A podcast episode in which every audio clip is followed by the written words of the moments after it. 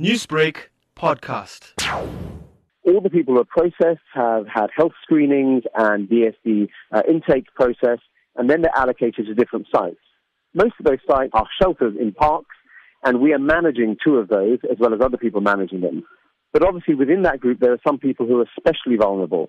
There are people who are sick with TB, there are elderly people, and there are disabled people. We've got some guys in wheelchairs, for example.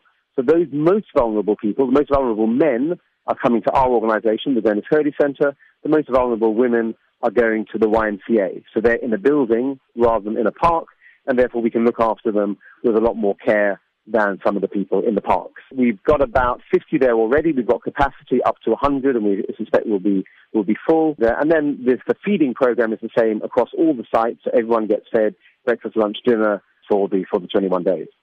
Now, can you take me through a day in the life of your center in this actual initiative that is taking place? What does it look like, and how much does it take, or how much does it cost to home and feed so many people? We've got 24 7 staff. Obviously, we can't just go home when, as we normally do. So, we've got a whole team of my staff have volunteered to work through this period, and obviously they're putting themselves at some personal risk by doing so. So we're having to obviously fund that. Some of the food is being provided. We're providing additional food, also providing 24-7 nursing care for the people who are there. So we are appealing for funds. All of this always costs money, I'm afraid. People want to, they say they want to donate like, you know, biscuits and, uh, biscuits and maize meal and so on. That's all fine. But what we really need is cash because that gives us the ability to cover the costs we've already incurred and to manage this over the next over the next few weeks. We will be making an appeal for food donations, but please, nobody must deliver food anywhere.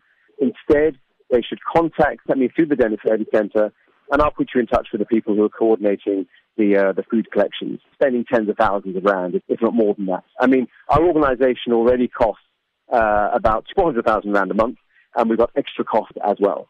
Newsbreak, Lotus FM, powered by SABC News.